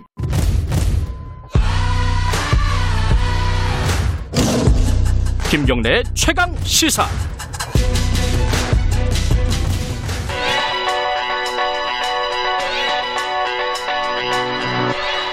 최강 시사 윤태곤의 눈. 윤태곤 의제와 전략그룹 더모아의 정치 분석 시장 나와 계십니다. 안녕하세요. 네, 안녕하세요. 아, 이 윤석열 얘기 그만하고 김종인 비대위원장 얘기 좀 하죠. 어, 사과를 한다 한다 그랬는데 결국 했습니다. 그죠? 예, 한다고 했던 걸 한 거니까 뭐 놀라운 건 아니고 수위나 내용도 예측 수준 내였어요. 네. 저는 그 사과문 자체보다는 앞뒤의 맥락에 대해서 좀 한번 음. 설명을 들어볼까 일단 싶어요. 예. 어, 반응들이 좀 엇갈립니다. 그죠? 근데요, 예. 이게 엇갈린다고 보는 게 맞나? 저는 잘 모르겠어요. 뭐 음. 예를 들어서 주호영 원내대표 긍정적으로 마- 반응했습니다. 네. 대체적으로 긍정적으로 반응했는데 막 반발한 분들이 조원진, 홍준표, 예. 그리고 참 제가 이분 이제 기사 되게 오랜만에 봤는데 정동기 전 민정수석 이명박 정부 때 민정수석 했던 분이에요. 예. 진짜 오랜만이네요. 네, 반발하며 탈당했다. 네. 평당원이더라고요. 음, 이런 분들의 이제 반발 수위하고 뭐 예를 들어서 주 당내에서 이제 우호적으로 보는가 하고를 등치시켜 놓고 보는 게 음, 맞느냐 음. 그런 말씀이죠. 저- 전반적으로는 긍정적으로 평가한다. 예, 이렇게 보는 게더 그리고 이 맞다. 앞뒤의 맥락을 보면은 예. 애초에 김희 원장이 사과를 이야기를 처음 꺼냈을 때 혼란이 좀 있었지 않습니까? 네. 그 최근 한 일주일을 보면은 주호영 원내대표가 김문수, 홍준표, 정규재 뭐 이런 당 밖에 좀 강성 인사들하고 회동해서 연대체를 꾸리기로 했잖아요. 네. 뭐 문재인 정부 조기 종식 이런 이야기 나왔는데 반응이 별로였죠. 음. 안철수 대표 같은 경우에는 내 이름이 왜 거기 들어있냐 네. 빼라 이러기도 또 했고 그리고 하나 포인트가 더 보면은 공수처법 재개정안 등등 어, 여당이 밀어붙이고 국민의힘이 속수무책인 상황에서 초선 중심으로 필리버스터가 진행이 됐어요. 음. 처음에는 이제 여당이 필리버스터 용인한다. 이러다가 코로나를 이유로 종결 투표를 했지 않습니까? 네. 이 과정에서 김웅, 윤희숙 이런 초선 의원들의 필리버스터가 꽤 주목을 받았어요. 음. 그렇다면은 강경 보수 쪽의 호응은 약해지고 네. 김 위원장하고 좀 괴가 비슷한 초선들의 분위기는 올라가고 이런 것들이 결국 무리 없이 또 반발이 크지 않은 사과를 단행할 수 있는 동력이 됐다. 음. 국민의힘 내부에서 예. 이제 이런 거죠. 뭐 친이 친박이 반발했다. 이것도 그러니까 조금 아까 제가 말씀드린 예. 이제 음. 뭐 조원진, 이재호 이런 음. 분들 이렇게 있는데 사실 지금 국민의힘을 보면은 네. 과거에 친이, 친박, 친이 출신이다, 친박 출신이다 이런 분들은 있는데 지금 현재 뭐 이명박 전 대통령을 대변한다든지 하하. 박근혜 전 대통령 대변하는 사람은 음. 제로예요, 사실. 음흠. 예. 이게 뭐 결론적으로는 뭐 그렇게 뭐 이렇게 한쪽은 찬성하고 한쪽은 반대했다 이런 분위기는 아니었다는 거죠. 그렇죠. 네. 그리고 이제 최근에 보면은 대통령하고 민주당 지지율은 떨어지고 국민의힘 지지율 올라갔습니다. 네. 이게 뭐 김종인이 잘해서 그런 거냐 네. 이런 것은 이제 이론의 여지가 있겠지만은 어쨌든 무슨 이유든지 간에 당 지지율이 오르면은 지도부에 힘이 실리는 거예요. 예. 이제 이 어, 사과가 어떤 파장을 앞으로 미칠까 이게 예. 중요한 거 아니겠습니까? 제가 이제 앞서서 김 위원장의 사과 속에 하나 이게 뭘 걸어놓은 게 보이더라 이런 음. 말씀드렸잖아요. 예. 이런 이야기를 했습니다. 대통령의 잘못은 곧 집권당의 잘못이다. 음. 집권 여당으로서 책무를 다하지 못했다. 통치 권력을 제어하지 못한 무거운 잘못. 이게 이중적 의미가 담겨 있을 수 있다는 거예요. 박근혜 전 대통령 때 얘기 아닌가요? 근데 우리는 이렇게 반성한다. 근데 너희들은 음. 현 정부하고 여당에 대한 좀 칼날이 숨겨져 있을 수 있다. 어제 음. 원희룡 지사가 김 위원장 사과에 힘을 실으면서 이게 좀 이야기를 했던데 그게 이제 눈에 들어왔어요. 저는 음흠. 또한 우리는 문재인 정권에도 똑같은 기준을 적용할 것이다. 음흠. 어느 누구든 어느 정당이든 대통령과 집권 여당으로서의 책임은 동일하다. 예. 국민이 똑같이 심판할 것이다. 이렇게 말했는데 뭐 예컨대 우리는 사과했다. 그러니까 이명박 박근혜 됐던 기준을 현 정부에 들이대겠다. 이런 거겠죠. 그러니까 음흠. 자 과거 적폐청산 정부 적폐청산 이 정부에서 이루어진 걸 보면은 뭐 흥미롭게도 윤석열 검찰총장이 주도했는데 직권 남용 뭐 이런 것들이 많았지 않습니까? 음.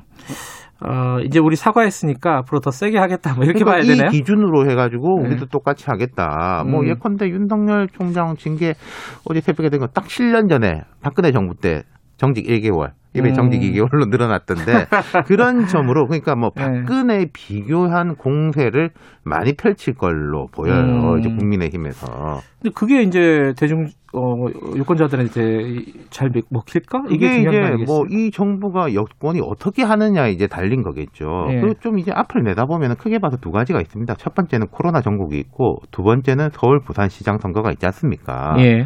그럼 국민의 입장 힘 입장에서는 두 정국에 대응하기 위해선 털건 털고 간다. 음. 뭐 예를 들어 K 방역 이런 부분에 대해 가지고도 과거엔 여권에 메르스 때 박근혜가 이거밖에 못했잖아라는 비판 많이 했지 않습니까? 네. 그런 부분에 대해서도 조금 역공을 할 것 같 로 보이고요. 네. 그러기 위해서 이제 털건 털고 간다 음. 이런 모드인데 그리고 이 선거를 보면은 부산 서울인데 서울이 핵심이겠죠 선거가 대구 경북이 아니란 말씀이에요. 음. 이 선거는 그렇다면은 강경 보수층보다는 중도층이나 무당층 그리고 야당 입장에서 봤을 때 최근 정부 여당 지지에서 이반돼 나오는 음, 음. 계층에 어필하는 게 필요하다. 그렇다면은 이 사과는 그쪽한테는 어필이 되는 거죠. 음. 이 사과로 인해 가지고 갑자기 뭐가 다 좋아지고 그런 건 제가 잘 모르겠습니다만은 네. 안 좋은 부분을 제거해 놓는다. 음. 그리고 이제 선거를 준비한다. 이런 의미가 있을 겁니다. 네. 자, 이제 국민의힘이 내달 초에 이제 뭐 서울 부산시장 정- 선거 준비할 건데 지금 당협 위원장들에 대한 조직 정, 정비 중이거든요. 예. 예컨대 민경욱 전 의원 지금 미국에서 그 트럼프 대통령이 부정선거 개입했다 그 사진 집회 나가 있고. 그렇던데 예. 이런 사람들에 대한 인적 쇄신도 어. 아마 사과에 이어지지 싶어요. 예. 어, 여기까지 드려야겠네요. 어, 윤태곤의 눈이었습니다. 뭐야?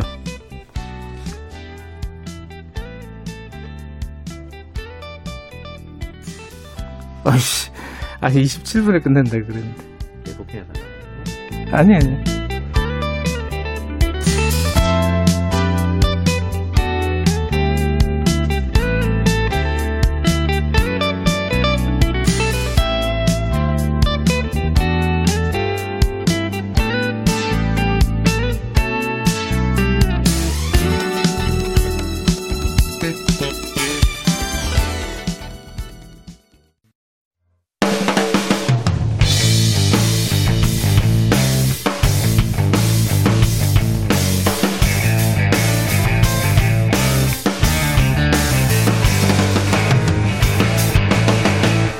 김경래의 최강 시사. 네, 김경래 최강 시사 3부 시작하겠습니다. 2부에서 어, 시간이 좀 착오가 있어가지고 저희들이 어, 방송 사고가 약간 있었습니다. 죄송합니다. 예, 제가 마지막에 욕한 건 아니죠? 큰일 날 뻔했네. 네, 한 40초 먼저 끝내가지고 죄송합니다. 어, 3부에서는요, 어, 다른 얘기 좀 해보죠. 어, 가습기 살균제 가 지금 사회적 참사 진상 조사위원회에서 지금 조사를 하고 있지 않았습니까? 근데 이게, 이게 연기, 연장되는 법안이 통과가 됐습니다. 근데 이게 대폭 어떤 그 조사권이라든지 이런 부분들이 삭제가 됐다 그래요. 그리고 여기에 반발을 해가지고 최혜용 사참위 부위원장이 공개적으로 사퇴하겠다 이런 의사를 표명하기도 했고요. 지금 어디까지 왔는지 그리고 남은 과제는 뭔지 앞으로 사참위에서는 무엇을 해야 하는지 뭐 이런 부분들을 좀 여쭤볼게요. 최혜용 사참위 부위원장 연결돼 있습니다. 안녕하세요. 네, 안녕하세요. 예. 어, 부위원장님이 국회에서 사퇴 얘기를 하셨죠? 아, 국회에서 한 건 아니고요. 예. 예, 국회에서는 이제 법, 법안 다뤄질 때, 네. 예, 그, 연장의 필요성과, 예. 그리고 연장되면 어떤 일을 할지, 예. 이런 거에 대해서 좀 설명했고요. 예. 예, 그런데 결과적으로, 그, 가습기 살균제 진상규명 파트가 빠져서, 네. 예, 그, 국회 통과되기 전에 예. 그런 문제가 이제 사회에 알려지지 않아서 제가, 음, 아, 기자회견 할 기회가 음. 있어서 이런 문제가 있다라고 지적하면서 그게 수용이 안 되면 의미가 예. 없어서 사퇴하겠다 이렇게 말씀드린 바가 있습니다. 어, 이제 조사하는 기능이 삭제됐다 이렇게 보면 되는 건가요? 지금? 예, 그 세월호와 이제 가습기 살균제 두 가지를 다루는 게 그 저희. 감사 특조인데요. 예. 예. 네, 세월호에 대해서는 이제 계속 그 진상 규명도 하고 네. 하는 건데 가습기 살균제의 경우에는 진상 규명을 하지 않도록 못하도록 그 조항을 삭제해 버려서 네. 사실상 뭐 거의 가습기 살균제 문제는 거의 기능이 없어진 거죠. 물론 이제 피해 구제라든지 이런 부분은 남아 있지만 제일 중요한 진상 규명 부분이 빠져버렸습니다. 음, 그럼 어떻게 되는 거예요? 이게 진상조사가 지금 이제 부위원장님께서 말씀하신 걸 보면은 진상조사를 해야 될 부분들이 남아 있는데 뭐 삭제가 됐다 이런 뜻으로 들려요? 어떤 것들이 남아 있는 예, 예, 겁니까? 그렇습니다. 물론 지난 2년 동안 저희가 예. 약속했던 2년 동안 충분히 다그 책임을 다하지 못한 약속을 못 지킨 부분은 좀 있습니다.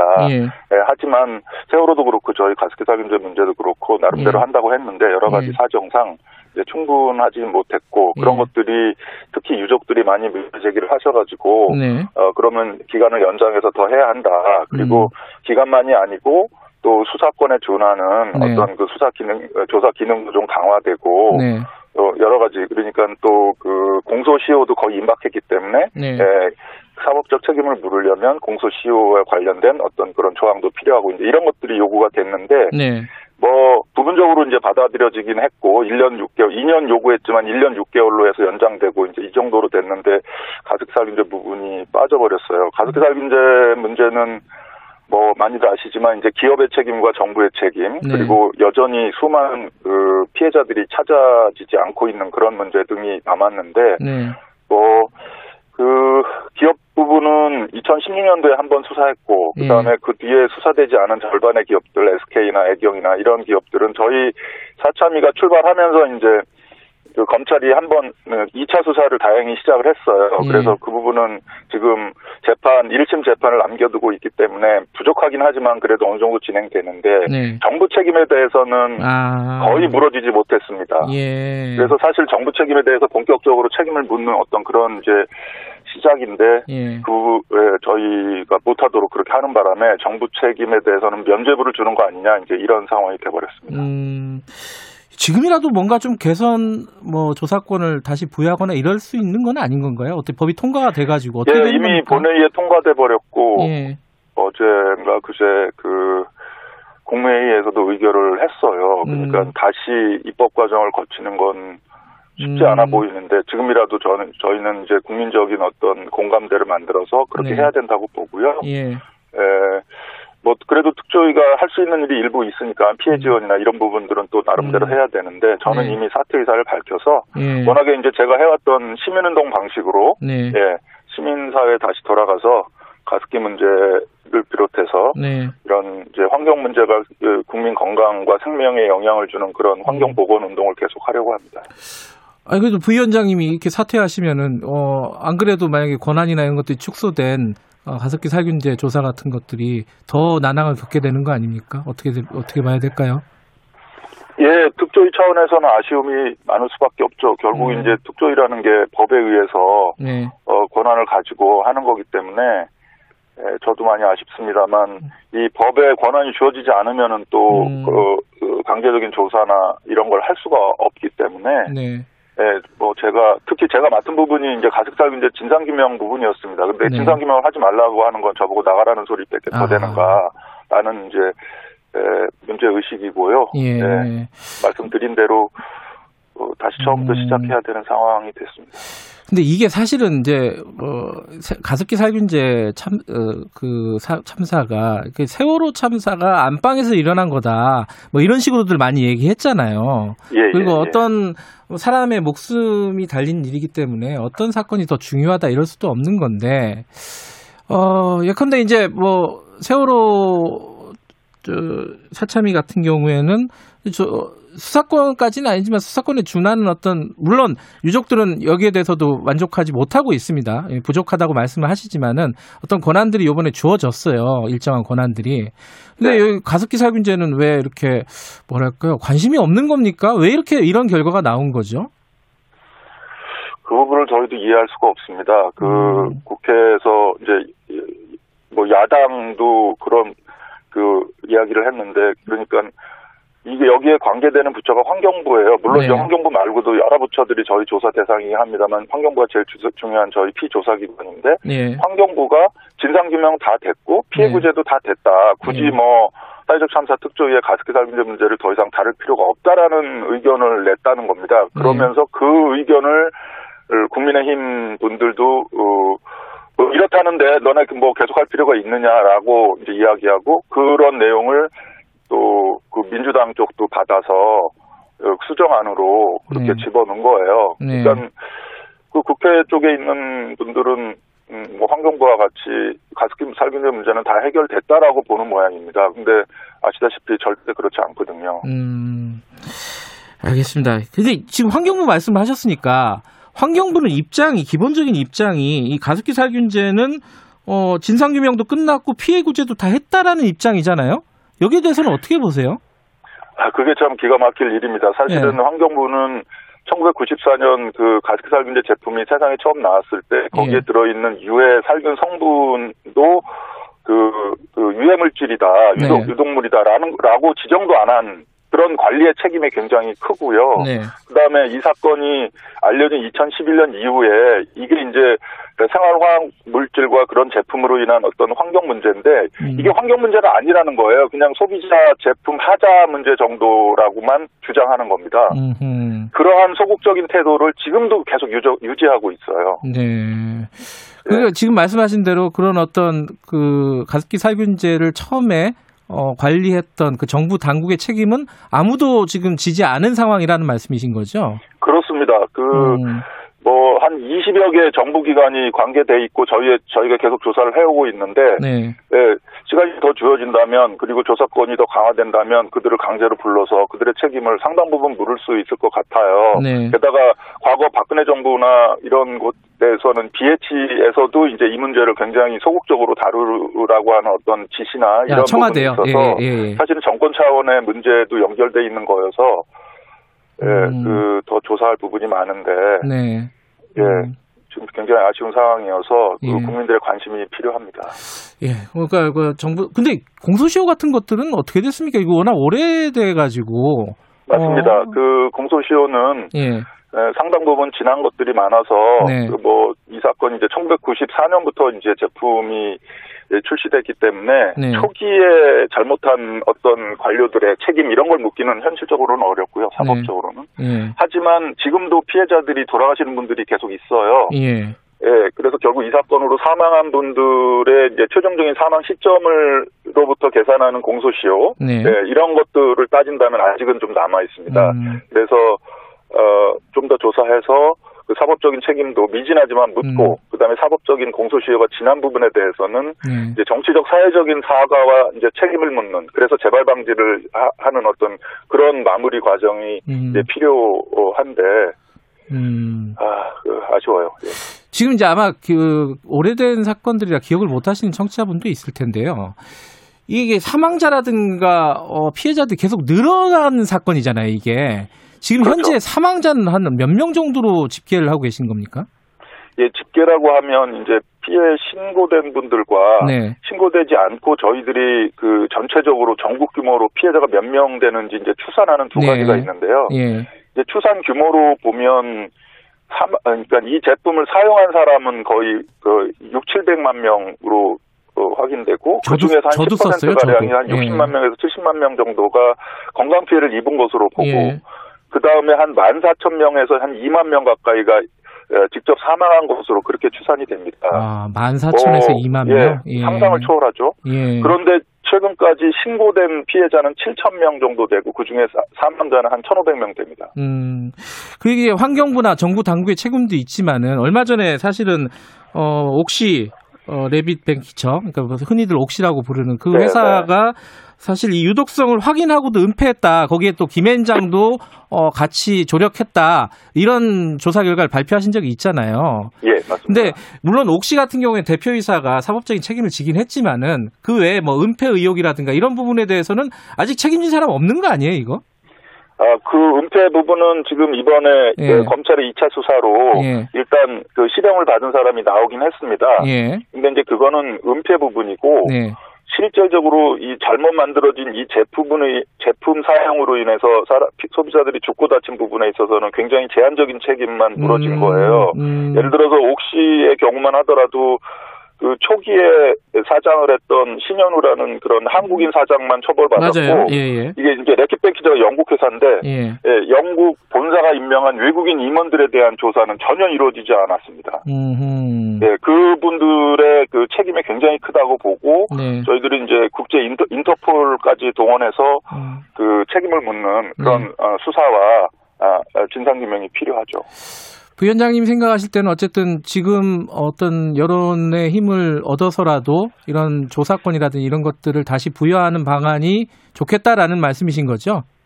저는 그렇게 생각합니다. 음, 알겠습니다. 이거 좀 국회에서 논의되는 과정이나 이런 부분들을 지켜보겠습니다. 서주현 님이 어, 우리 모두가 피해자다. 이런 것들을 지워버릴 문제가 아니다. 이런 말씀도 해주시고요.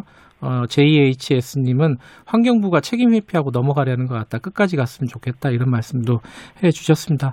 상황 좀, 좀 지켜보고 부위원장님 뭐 사퇴 의사를 밝히셨지만 계속 이게 진상 규명 위해서 노력하시겠다는 말씀이시잖아요. 그죠? 예, 예, 시민사회로 돌아가서 네. 예, 시민운동 차원에서 계속합니다. 네, 알겠습니다. 오늘 말씀 감사합니다. 감사합니다. 최예용 사참위 부위원장과 이야기 좀 나눠봤습니다. 지금 시각은 8시 43분입니다.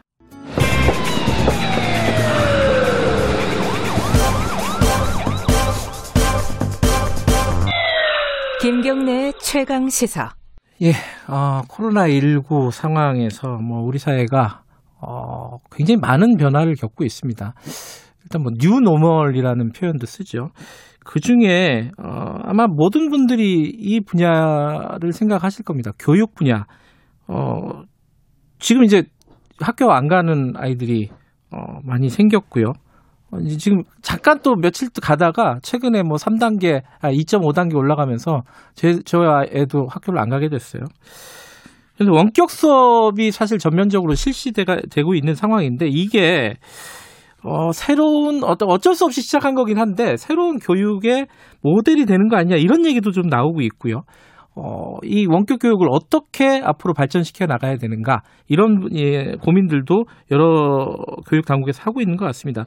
관련된 얘기를 어, 교육 전문가 이범 교육평론가 얘기 좀 나눠보도록 하겠습니다. 지금 지금 런던에 계시거든요. 그래서 화상 전화로 연결합니다. 얼굴 보실 분들은 유튜브 연결하시면은 이범 평론가의 얼굴을 보실 수 있습니다. 평론가님 안녕하세요. 예, 안녕하세요. 예. 근데 영국이 코로나 지금 좀 위험한 상황 아니에요? 하루 확진자가 2만 명입니다. 예. 그러니까 한국의 20배 정도 되는 상황이고요. 예. 그런데 놀랍게도 초중고등학교가 모두 정상 운영을 하고 있습니다. 어, 어. 어, 봄에 있었던 1차 셧다운 때는 초중고등학교 모두 휴교를 하고 원격 수업을 하도록 했는데요. 예. 가을에 11월 초부터 12월 초까지 한 달간 또 셧다운을 했는데 네. 이때는 초중고가 모두 정상 운영을 했고 이후 지금도 정상 수업을 하고 있는 상황입니다. 그래서 어. 방역에 대한 시민들의 태도나 예. 아, 이런 문화적인 상식 이런 것들이 우리와 굉장히 다른 사회라는 것을 체감할 수 있는 상황이죠. 그러면 지금 영국은 원격 수업이나 이런 게 아니라 다 등교 수업을 하고 있다. 이런 상황에서도 그렇죠. 예. 음. 어, 전문가들은 어린이들은 상대적으로 증세가 약하고 또 전파력도 약하다라고 보기 때문인데요. 음. 또 지난 봄에 원격 교육이 제대로 이루어지지 못했던 것도 영향을 줬습니다. 음. 제가 사실 지난 봄에도 영국에 있다가 셧다운을 피해서 귀국을 했는데요. 네. 당시 영국의 사립학교에서는 그래도 실시간 쌍방향 수업을 중심으로 원격 교육을 잘 한 편이었는데 대부분의 학생들이 다니는 공립학교에서는 원격 교육이랄 만한 걸 거의 못했습니다. 음. 어, 겨우 숙제를 내주고 피드백을 해주는 정도였고 네. 뭐 그나마도 못한 학교들도 많았습니다. 그래서 어, 뭐 이것은 물론 이제 인터넷 보급률이나 이런 여러 가지 여건이 우리나라와 많이 다르기 때문이고 예. 비단 영국만이 아니라 대부분의 선진국이 비슷했는데요. 그러니 자기들 여건에서 원격 교육을 하기도 어렵고 하니 웬만하면 등교 수업을 강행하는 분위기입니다. 음. 근데 지금 이제 영국 같은 경우에는 원격 수업 같은 게 사립학교 일부 사립학교를 빼고는 원활하게 진행이 안 됐다. 근데 우리나라 같은 경우에는 코로나 19 이후에 원격 수업이 어, 뭐 평가는 좀 나뉘지만은 어쨌든 보편적으로 진행이 되고 있단 말이에요. 이거는 밖에서 보시기에는 어떤 평가를 내릴 수 있겠습니까? 한국의 원격 수업. 제가 최근에 낸 책에도 그런 얘기를 써놨는데요. 네. 우리나라가 보편적 원격 교육에서는 아주 예외적인 나라입니다. 음. 기본적으로 인터넷 보급률이 높은 데다가 또 우리나라가 원래 저소득층 학생들을 위해서 인터넷 접근권이라든지 또는 기기를 대여해 주는 사업을 계속하고 있었거든요. 네. 그러니까 원격 교육을 보편적으로 하기 굉장히 좋은 여건에 있었던 아주 예외적인 나라였고 네. 그래서 대부분 선진국에서 원격 교육을 제대로 하지 못하는 가운데 한국은 아주 보편적 원격 교육에 성공한 그런 나름 대단한 업적을 만들어낸 나라이기도 합니다. 예. 그런데 저도 이제 최근에 내신 책을 봤어요. 문재인 이후의 교육. 요거를 읽어봤는데 이 원격 교육을 평가하시면서 약간 상반된 얘기를 하시더라고요. 이게 우리나라 교육 개혁이라든지 이런 부분에 굉장히 어떤 계기가 될 것이다라는 취지도 있고 또 하나는 어, 오히려 지금 우리가 하고 있는 교육의 문제점을 그대로 답습할 수도 있다. 어떻게 봐야 됩니까? 지금의 한국 원격 교육을? 일단 우리나라 원격 교육을 보편적으로 성공리에 진행한 것은 칭찬할 만한 일이지만 어, 기본적으로 이미 녹화된 강의에 의존율이 너무 높습니다. 음. 이미 녹화된 강의를 틀어서 아이가 그것을 보도록 하면요. 아무래도 아이들이 딴짓을 하게 되거든요. 음. 그리고 이 딴짓을 막을 수 있는 제일 좋은 방법은 아무래도 그 실시간 쌍방향 수업 비율을 높이는 건데 네. 실시간 쌍방향 수업 비율을 높이지 못하면 아무래도 누가 피해를 입느냐 어, 허리 환경에 있는 아이들 음. 즉 부모가 옆에서 좀 조력을 해주거나 뭐 좀 지켜보거나 이런 여건이 안 되는 학생들이 상대적으로 손해를 볼 가능성이 커집니다. 네. 그래서 앞으로는 이제 그런데 유의할 면이 있다라고. 좀 전에 앵커께서 질문하신 것과 관련해서는 사실 우리나라가 이제 최근에 온라인 교육과 관련해서 표준 플랫 만들겠다 뭐 이런 계획을 발표하기도 했는데요. 이게 자칫 잘못하면 교육을 더 획일화시키고 또 교사들의 자율성, 교사들의 창의성들을 더 키워나가야 되는데 그것을 오히려 억압하는 결과를 초래할 수도 있다. 음. 이런 우려를 제가 책에 이제 자세히 설명하면서 담고 있죠. 근데 이게 어 앞으로 사실 코로나 19가 언제까지 진행이 될지도 예상이 이, 정확하게 되지 않는 상황이고 이런 어떤 감염병의 어 팬데믹 상황들이 언제라도 다시 올 수 있단 말이에요. 그래서 이런 원격 교육 같은 것들을 어, 체계를 잡아놓는 게 굉장히 중요하고 지금 말씀하신 것처럼 표준 플랫폼 같은 걸 만들어서 아이들이 뭐 보다 좀 보편적이고 쉽게 접근할 수 있고 선생님들도 쉽게 할 수 있으면 좋은 거 아닌가 이런 생각도 들거든요. 근데 그 부분이 어, 획일화 시킨다 이렇게 봐야 되는 건가요? 우리는 잘 못 느끼지만 사실 한 교과서라든지 교육과정이라든지 또교 일정이라든지 이게 고일화되어 있는 나라입니다. 음. 그래서 교사의 자율성이나 창의성을 이렇게 예, 높일 수 있는 그런 기회를 잡기가 참 어려운 나라인데요. 네. 어, 예를 들면 어, 지금 한편으로는 제가 실시간 쌍방향 수업을 늘려야 된다라고 말씀을 드렸는데 예. 다른 한편으로는 어떤 대응이 필요하냐면 숙제를 내줘야 되거든요. 예. 그러니까 우리가 학습이란 말을 잘 생각해 보면 학이라는 것은 배우는 거니까 이건 예. 이제 수업이라고 볼 수 있는데 네. 이거는 온라인이 아무리 잘해도 오프라인을 따라가긴 좀 어렵습니다. 음. 그런데 오프라인 온라인 교육의 장점 중에 하나는 숙제 같은 것을 자동으로 관리하는 시스템을 아주 쉽게 만들 수 있어요. 네. 어, 최근에 교육부가 초등 1, 2학년 대상으로 똑똑 수학 탐험대라는 인터넷 프로그램을 개발해서 서비스를 시작을 했는데요. 예. 이런 것들이 이제 학생들에게 숙제를 수행하도록 하면 온라인으로 숙제를 수행하고 네. 그 학생들이 못한 부분을 더 연습하게 만들고 예. 자동으로 학생의 이 수행 결과가 교사에게 보고되는 음. 이런 방식- 방식이어서 어, 온라인이 나름 가진 장점이 있는데 이런 네. 것들을 어, 새로운 시스템에서 보다 다양하고 창의적인 콘텐츠가 계속 공급되고 또 그 교사가 그것을 자유롭게 활용하게 함으로써 음. 어, 그것을 이제 어, 효과를 높여야지 자꾸 표준화된 어떤 한 가지 단일한 음. 것을 활용하게 하는 이런 것은 오히려 교육의 효과를 낮출 수 있는 음. 온라인 교육의 기회를 살리기 어렵게 만드는 길일 수 있다는 것입니다. 음, 그럼 그이 지금 우리가 그래도 보편적으로 다른 외국보다 어, 보편적으로 잘 하고 있다는 온라인 교육을 보다 더 내실화할 수 있는 방안, 아이디어 같은 것들이 많이 제시가 돼 있더라고요. 책에 보면은 어떤 게 있습니까? 대표적으로 어, 뭘 해야지 되는 겁니까? 우리나라는? 제가 첫 번째로 이제 교사 자율성 확대. 조금 전에 말씀드렸지만 공공 플랫폼을 만드는 건 좋은 겁니다. 네. 표준화시켜서 이것만 써라. 이것은 대단히 피해야 될 일이라는 말씀이고요. 네. 두 번째는 이제 콘텐츠 다양성을 확보하기 위해서 어, 온라인 오픈 마켓을 만들자. 네. 온라인 오픈 마켓을 만들어서 거기서 뭐 숙제를 위한 온라인 콘텐츠는 물론이고 심지어 교과서까지 모듈화해서 교사들이 교과서를 직접 집필하고 이걸 공유하고 유통하는 음. 물론 우리나라 사람들은 교사가 교과서를 쓴다는 게 말이 안 된다고 생각하지만 최고 교육 선진국 17개 나라에서 이, 런 일을 하고 있습니다, 지금. 음. 이런 시스템으로 이제 진화해야 된다는 것이고요. 네. 어, 세 번째로 이제 보편적 접근권, 그러니까 학생들이 뭐 기기나 인터넷 접근권도 중요하지만 네. 어, 특히 실시간 쌍방향 수업을 하려면 조용하고 집중할 수 있는 게 필요한데 이게 없는 음. 학생들이 의외로 꽤 있습니다. 그래서 네. 어, 유휴 공간을 활용하거나 바우처를 줘서 접근권을 보편적으로 확보해줘야 된다. 음. 이런 말씀을 드리고 싶습니다. 아, 뭐 어떤 일도 다 그렇지만 뭐 위기이자 기회이죠 모든 일이. 그 지금 코로나 상황에서 원격 교육들이 도입이 되는 것이 우리나라 교육에 우리 교육에 어떤 기회였으면 좋겠는데 거기에 대한 여러 가지 아이디어를 주신 것 같습니다. 어, 지금 이제 영국 현지랑 연결하다 보니까 약간 어, 시차가 있고 끊어짐 현상이 있습니다. 청취자 여러분들 양해 좀 부탁드리겠습니다. 제가 근데 책을 읽으면서 어, 사실 되게 그 원격 수업과 관련된 부분도 인상적이었지만 한 가지 되게 궁금했던 게 이런 부분이 있습니다.